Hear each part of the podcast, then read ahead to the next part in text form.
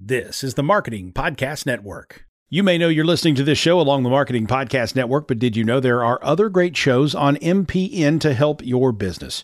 Christy Heiler hosts a fantastic podcast called Own It. Christy, Tell us more about the show. Own It is all about celebrating women and non binary advertising agency owners. We talk about buying out of the Boys Club of Advertising because less than 1% of ad agencies are owned by women. And where can people subscribe? You can find the podcast at untilyouownit.com. We're also on the Marketing Podcast Network at marketingpodcast.net. And of course, you can subscribe wherever you get your podcasts. You heard her. Go subscribe.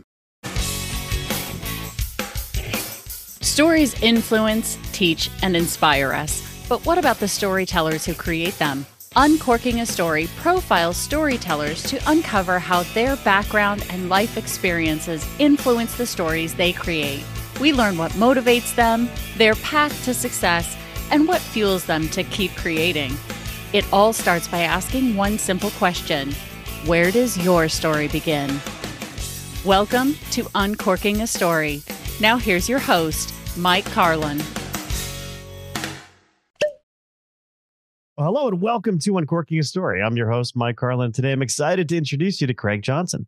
Craig is the New York Times bestselling author of The Longmire Mysteries, the basis for the hit Netflix original series Longmire. He's the recipient of the Western Writers of America Spur Award for Fiction and the Mountain and Plains Independent Booksellers Association's Reading the West Book Award for Fiction. He lives in Ucross, Wyoming, population 26, and joins me today on Uncorking a Story to talk about his career and latest book, The Longmire Defense. Welcome to Uncorking a Story, Craig.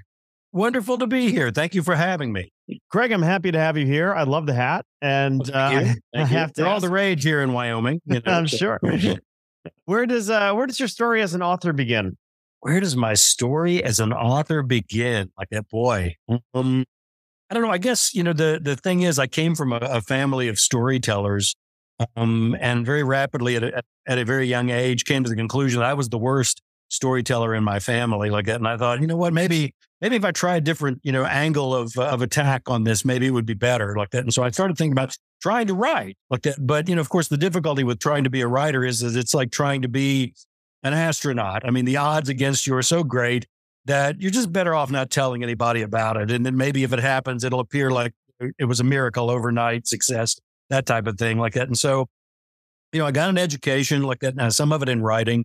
Um, but I mean, you really have to find something to write about, you know, something you feel strongly enough, you know, that you can, you know, get on that horse and ride, you know, for the better part of a year or you know, at least, you know, for any kind of a novel.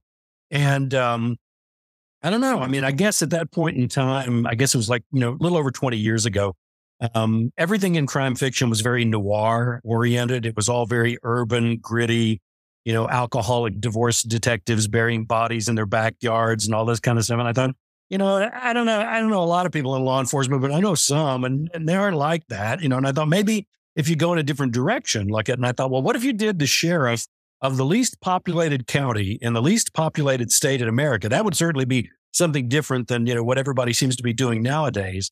And uh, that, lo and behold, was how Walt Longmire, the sheriff of Absaroka County, was born. There you go. Did where did you grow up?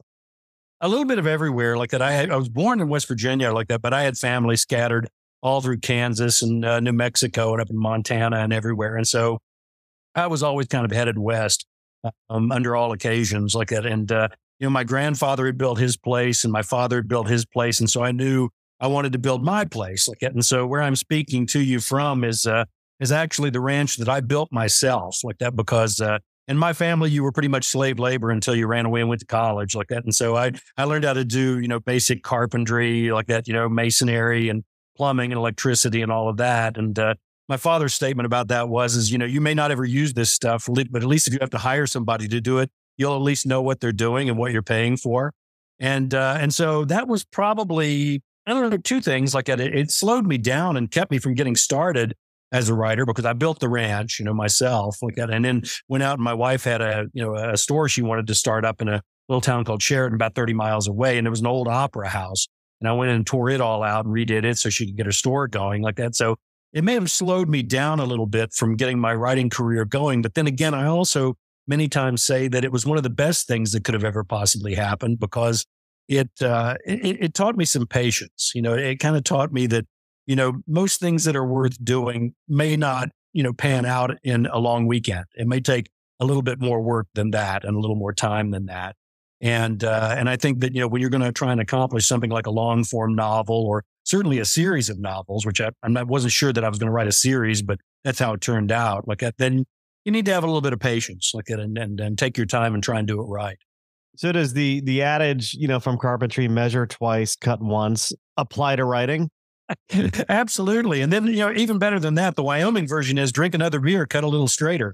So always different versions to that, like that. But no, I, I you know, I, I think uh, absolutely. Like I think, you know, I'm a big one for. um I mean, there, there, you know, I've heard it said numerous times before, like that there are two different kinds of writers. There are those who do the outlines, you know, and then there are those who just like kind of fly by the seat of their pants.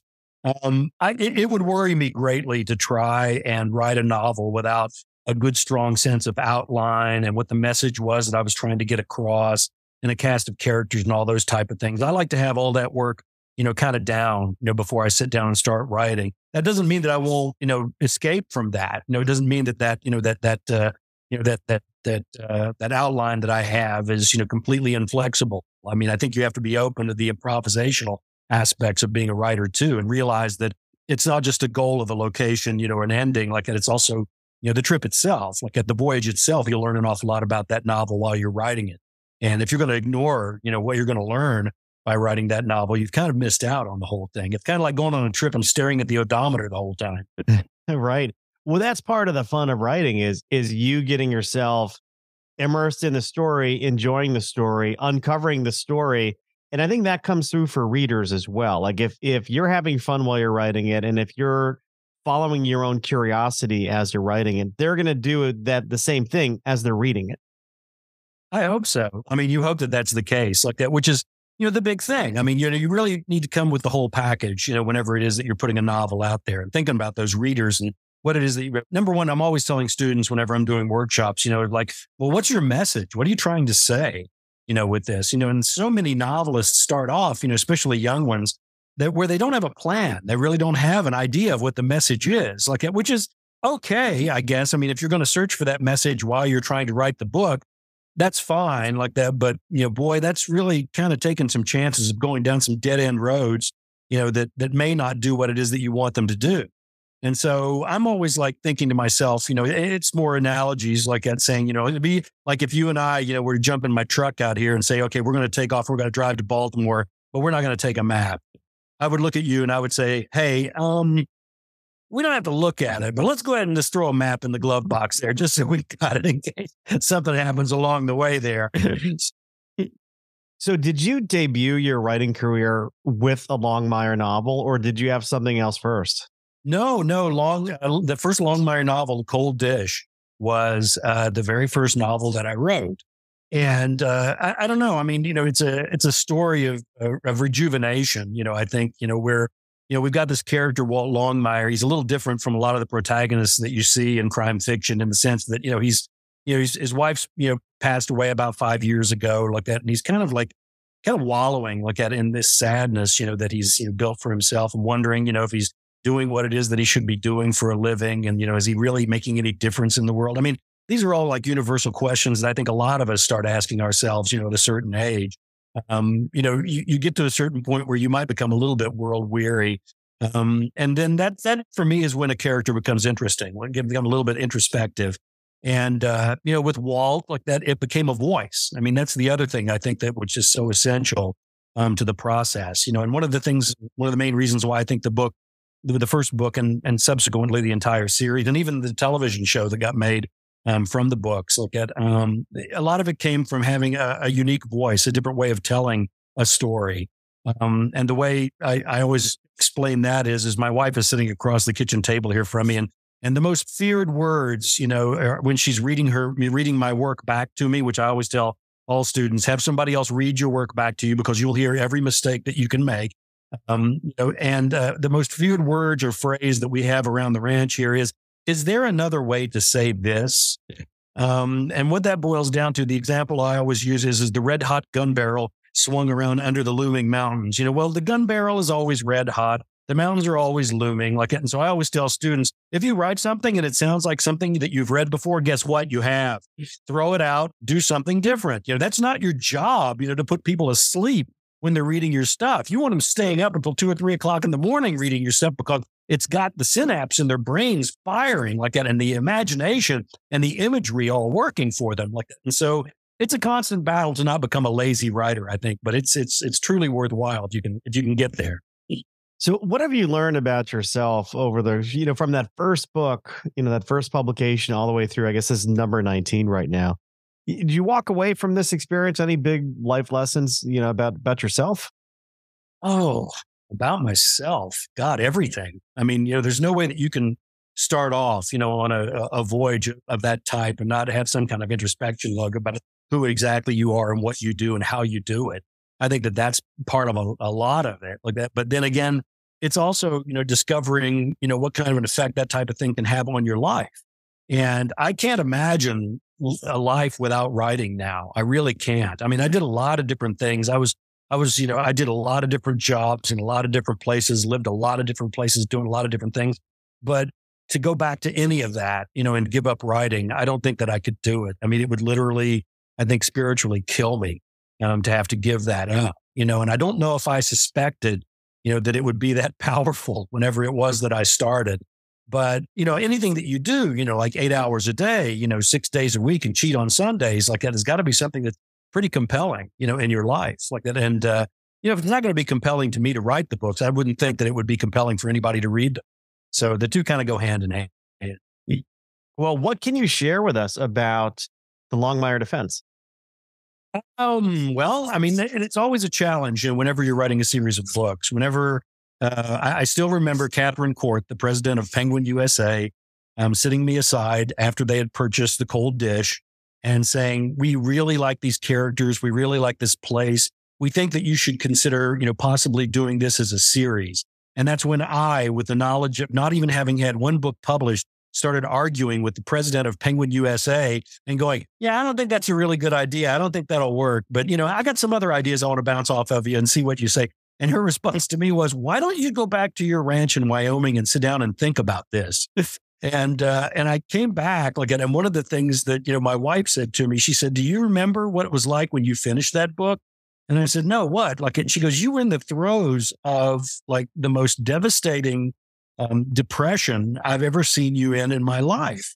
And I started thinking back about it, and she was right. You know, I mean, it was like a mass death. You know, I had all of these characters in this world that I had created, you know, and spent so much time, you know, trying to put together to make a novel with like that. And, uh, and then suddenly they were gone. And so then to sit back and think, okay, well, you know, maybe, maybe this is something I could continue doing. And so I kind of made a deal with the devil. I kind of made a deal with Viking Penguin and said, okay, look, here's the deal. I'll do four of these. Okay. I'll do four of these novels. Um, and basically what I did was I, I, had a buddy of mine by the name, you might know the name, fellow by the name of Tony Hillerman. And uh, I d- had dinner with Tony and I asked him about it. I said, how do you do this, Tony? I mean, he was like on his like, I don't know, 15th or 16th book but when I was discussing it with him. And he said, well, you know, it, you know, just sound like a bad sports analogy. You got to play them up one at a time is what you got to do. He said, but also it kind of helps if you can find some kind of a framework to give yourself, you know, a different kind of environment for each book so that each book is not exactly the same every single time. I mean, some readers may want that, but they don't really want that like that because, you know, become repetitious and formulaic. And so you have to be able to find a way to make those things different. And so one of the things I decided was, what if I did what I what I refer to as the Vivaldi um, pull of Vivaldi like that? And what that is is it it will goes through four seasons. And so it takes me, you know, four books, you know, it's like the, it's like the four seasons. Like it, it takes me four books to get through one literary year for Walt Longmire. And there were a couple of benefits to that. First of all, it gave me completely different environs for each book because July in Wyoming is nothing like January in Wyoming. Like it, and so it's a completely different environment every time. The other thing it did was is it kind of slowed the aging process for my protagonist, Walt Longmire, who's a Vietnam veteran. And so 20 years ago, I started writing these books. Well, now I'm 20 years older, but Walt, on the other hand, is only five years older than when we first met him. And so that's really kind of handy, actually, you know, when you're looking at the long term arc, you know, of a series of books like that. And, and as far as the Longmire defense is concerned, Then it's a question of like trying to find different storylines, you know, and different plots, um, and finding different ways to tell these stories. Well, a couple of different things you take into consideration. First is like, you know, okay, what time of year does this story happen? You know, I've had books that I've had to hold off for three years to write simply because it wasn't the right season for that book. Second of all, you know, what's the message of this book? What is it you're trying to get across? What kind of an effect is it going to have on these characters and developing them and evolving them? Because I'm a firm believer that if you have a series of books, that the lifeblood of a series of books is how you develop those characters and allow them to grow and evolve, just like all of us do every day. Um, if you don't, like, then you're going to get pretty static pretty quick, and I think that's a dangerous process. And so for this one, like uh, for the Longmire defense, you know, I did one of the things I really like doing, which is circling back around and finding either a relationship or an instance or something from Walt's past that I can pull back out and utilize as, you know, a case for him to work with now. And uh, what happens, of course, is he's in the search and rescue and happens to be up in the Bighorn Mountains here, about 14,000 foot mountains right up here, you know, to the west of us. And um, he's uh, stops in this one spot where he's trying to find this woman and looks around and realizes that he's been in this spot before and remembers that it was a conversation that he had with his father when he was very young. His father told him, Have I ever told you about the first time I ever saw a man die? And he tells him the whole story about how that, you know, they'd been at an elk camp in the late 1940s. And this individual, Bill Sutherland, like at who was the accountant for the state of Wyoming, um, was shot. And they don't know if it was on purpose or on accident because there was no one carrying the caliber of rifle that did the killing. And so it was kind of an open ended cold case that never found any kind of resolution or anything. Well, as Walt's standing there, you know, and his dog is like digging around in the rocks and looks down and sees the dog. He says, Get away from there before a marmot comes out and bites your nose off. The dog raises its head up and it's got a leather strap hanging out of its mouth. Well, it could be a piece of horse tag or it could be a rifle sling. And so Walt goes down underneath the rocks there, reaches his arm down and pulls out this Weatherby um, H and H uh, 300 H and H Magnum, which is the exact caliber that killed Bill Sutherland back in 1948. And I like to think of Walt as being a very even-handed and fair detective, you know, who's a firm believer in innocent until proven guilty, until he discovers that this rifle belonged to his grandfather, Lloyd Longmire. And uh, his relationship with his grandfather, all the way through the books, as we've learned from the few excerpts that we've uh, had from his childhood was not an easy one. The two didn't get along. And so for the first time, Walt's actually kind of rooting uh, for this person to actually have done this killing. Like that, it's kind of a, an interesting journey for him, like not only like professionally, but also personally. Uh, a few things I love about this story. First of all, the, the notion of a father and son eh, with a conversation starting. Did I ever tell you about the first time I saw a man die? is fantastic, and I it's taking me to like a Johnny Cash song. but get that worked up for me, would you? Like that's right. Yeah, I'll I'll go to uh, ChatGPT and and have it write a uh, in the style of Johnny Cash. Um, but the other thing is, you know, just going back in time, you know, 19 or so years when you're when you're talking to um you know the, the head of penguin random house and you know you're you're almost a first time author right they're they're trying to buy a book they're offering you an annuity basically to say write you know a series of books and you're like yeah i don't know about that. It's, like, well, it's, it's a little just don't know but we don't know what we don't know at the time well, right? well yeah i mean that's exactly right like and the thing for me of course was is like yeah i wrote one book it didn't necessarily mean i could write another one for goodness sake like and ask anybody who's you know ever done it i mean generally the response is usually, oh boy, that second book, that's the one that's the hardest, you know, because yeah. I mean, the cold dish, I worked on it for 10 years, you know, they weren't going to wait 10 years for book number two. They needed it in six months, you know, so, you know, that's a whole new breed of cat like that. And so, you know, you got to look at those kind of things and just think to yourself, okay, am I capable of doing that? And uh, fortunately, I was. Um, as a matter of fact, uh, I, I, I talked to a lot of my like literary author friends you know, who put like six, seven, eight, nine, ten years between books. And I'm always ready to grab them by the front of their lapels and shake them and say, What are you doing for nine years? Anyway, write the damn book. Like, and so, you know, but I mean, for me, it worked out really, really well like that because I, I you know, I'm, I'm a blue collar guy. Like, and I jump up first thing in the morning and I have a couple of, you know, pots of coffee and I am off and running, you know, trying to get that book, you know, get it down on paper like that because you know, those ideas are so fleeting like that, you know, and those, I, you know, those moments, you know, where you have those sparks um, where the book is all kind of falling into place and everything. I wouldn't trade that for anything in the world. And so thank goodness I've got a book to do every year. because if I could dawdle around and play with it, you know, for five, six years or something like that, I'd be out walking the streets of Ucross, population 26. And that's a grim prospect, I got to tell you. Uh, well, how what is the secret? How do you go from taking ten years to write book one and then having six months for book two? I mean, you know, I, am sure you learn a lot. The learning curve is very steep, but it's still a significant amount of time to cut down.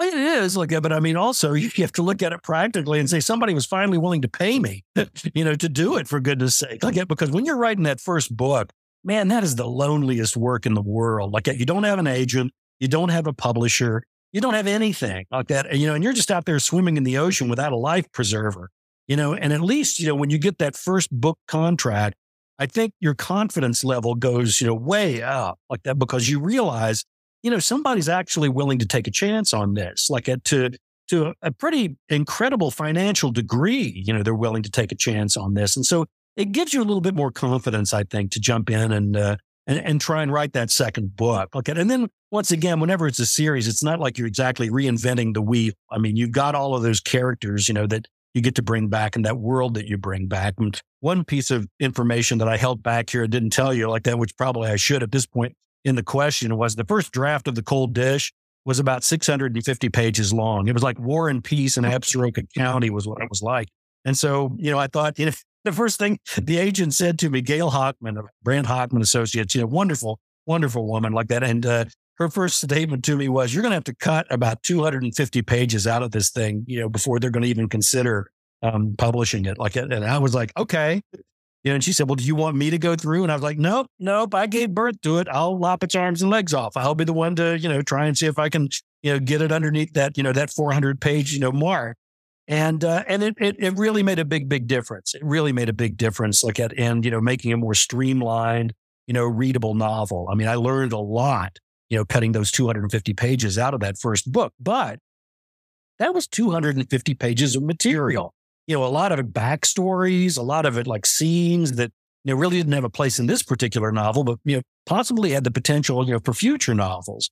And so, you know, the material was always there, like in the back of my head. You know, I mean, you know, it, it's not, you know, I don't think I'm giving away anything by saying that the majority of the characters that are in my books are, you know, based off of people I know. I mean, my favorite quote about writing is the one from Wallace Stegner on writing and teaching fiction, where he says, the greatest piece of fiction ever written is the disclaimer at the beginning of every book that says nobody in this book is based off of anybody alive or dead. What a crock that is. Like because that's your job to go find interesting people and populate your novels with them.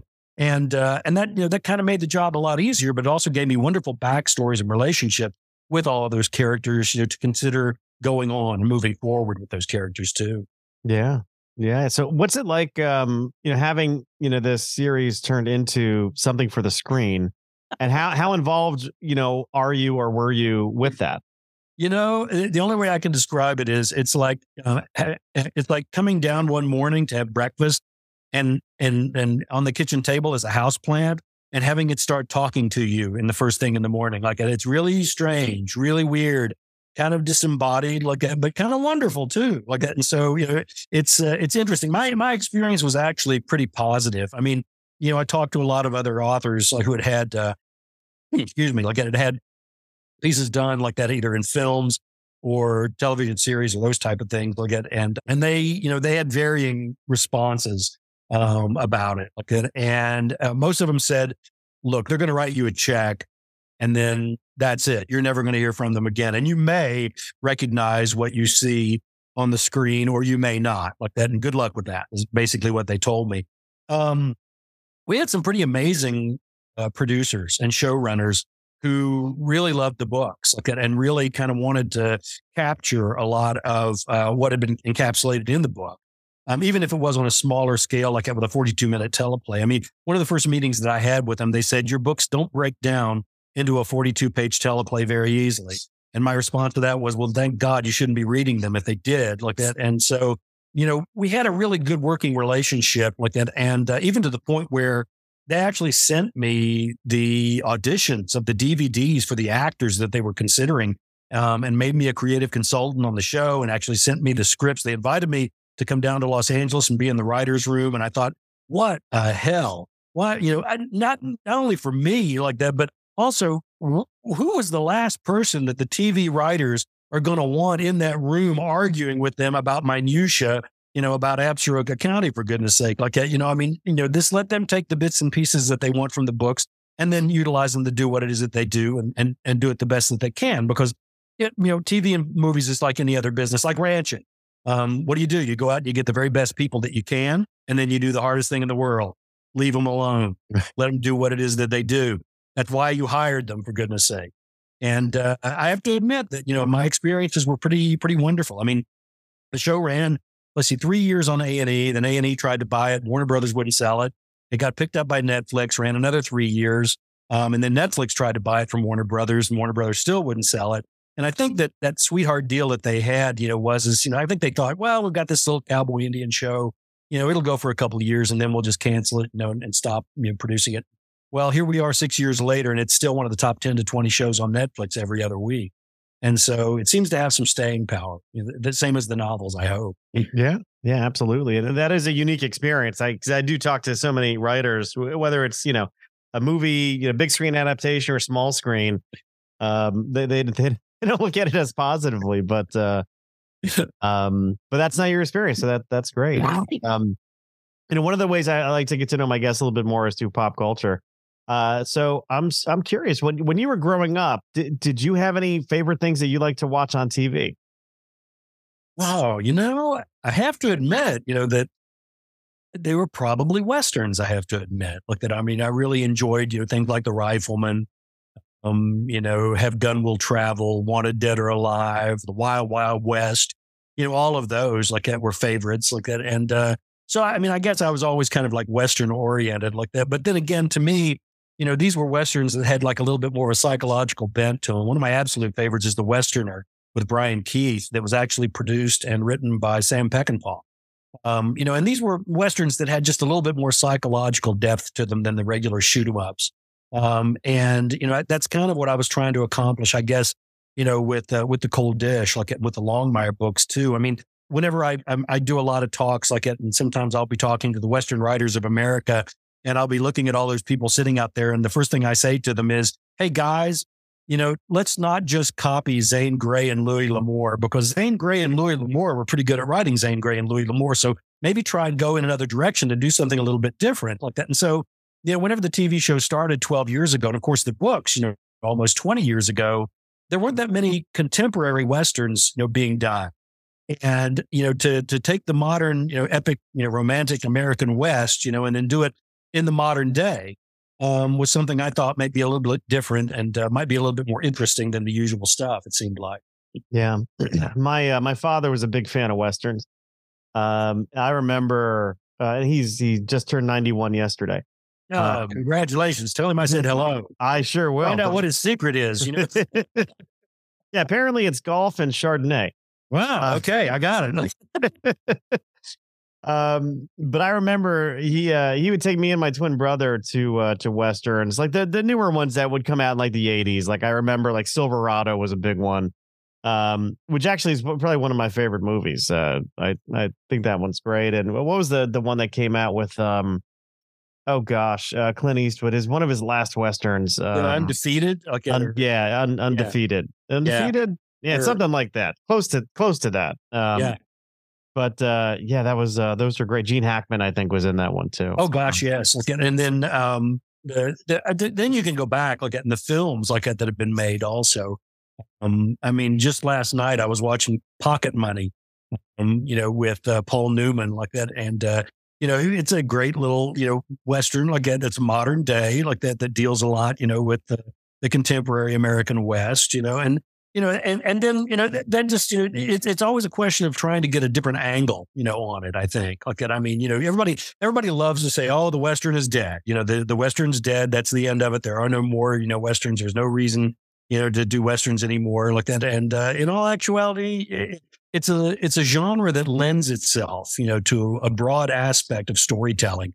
Um, and the moral aspect of it is, you know, so strong, you know, as far as like good versus evil, what is good, what is evil, you know, what's good, what's bad, all of these things like it. And how do these things, you know, create a dramatic conflict within themselves like that, which I think is, you know, kind of essential, like I think to the whole process of the writing.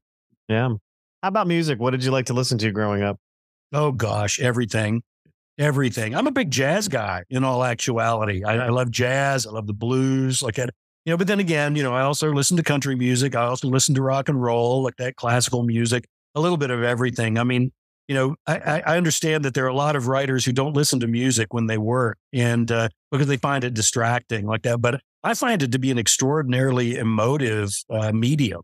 Yeah. Um, one of the things I have happened is I've got a friend who's a, a member of the Motion Picture Academy, and uh, they send them the soundtracks, you know, to all the movies. Like, well, I really don't see that many movies, and so she sends me all the soundtracks to the movies, and so I have this this catalog of all this incredibly emotive music, you know, that I don't have any imagery to go along with.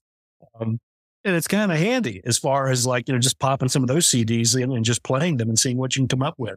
Yeah, I, I like having classical music on in the background, um, something without lyrics, you know, to um, to kind of stimulate, you know, my my brain. I think there there is like a little creative stimulation that happens when you've got music on, but but anything with lyrics, I'll get distracted with. And I then start singing along, and nobody pays me to do that. I don't know about yeah, you. oh, God, they, they pay me to stop. Exactly. um, do you have a favorite place where you like to write?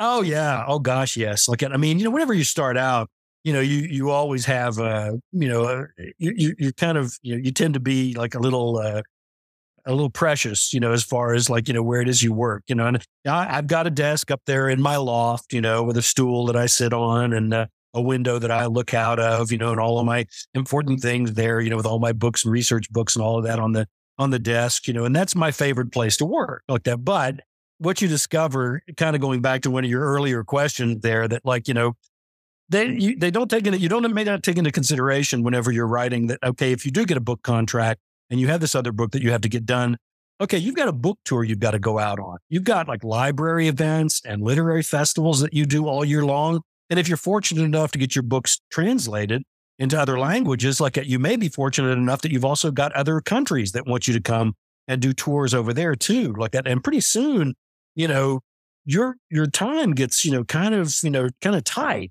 as far as that kind of thing is concerned. And so that preciousness kind of goes away. Like you'll find yourself sitting in French train stations, you know, just writing away, no problem at all, like that, or you know, uh, you know, in Tucson, like that, you know, waiting to go out, you know, and uh, and do the book festival like that as you're sitting in the hotel room like that, and you will write just fine, by golly.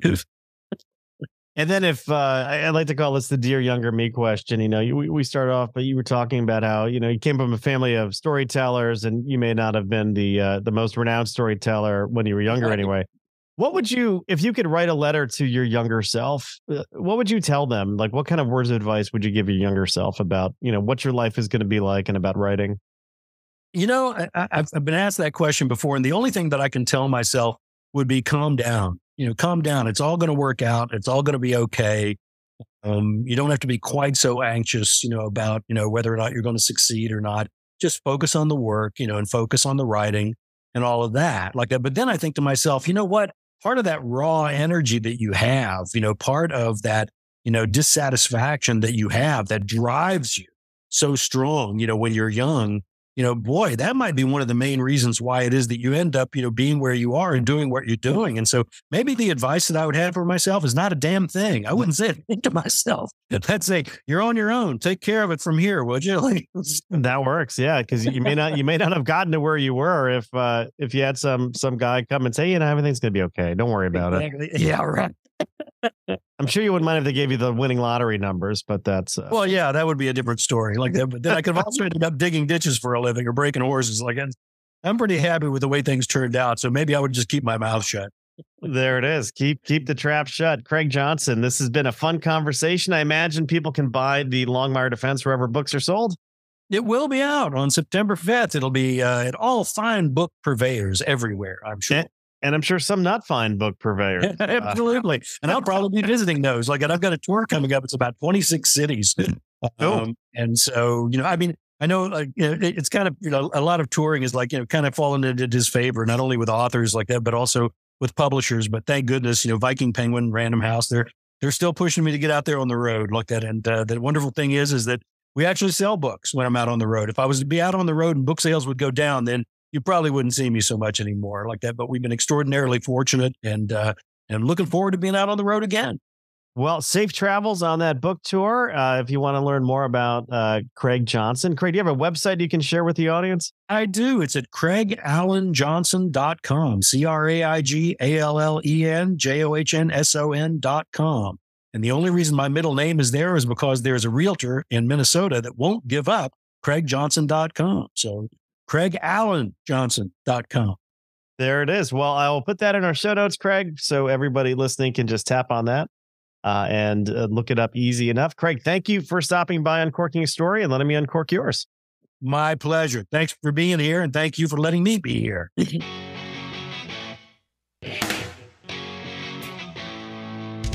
Thanks for listening to Uncorking a Story. If you'd like more information about today's guest or to find out more about Mike, go to uncorkingastory.com. If you enjoyed the show, please subscribe, rate, and review us at Apple Podcasts, Spotify, or wherever you get your podcasts. Tune in every week to hear Mike Carlin uncork a new story.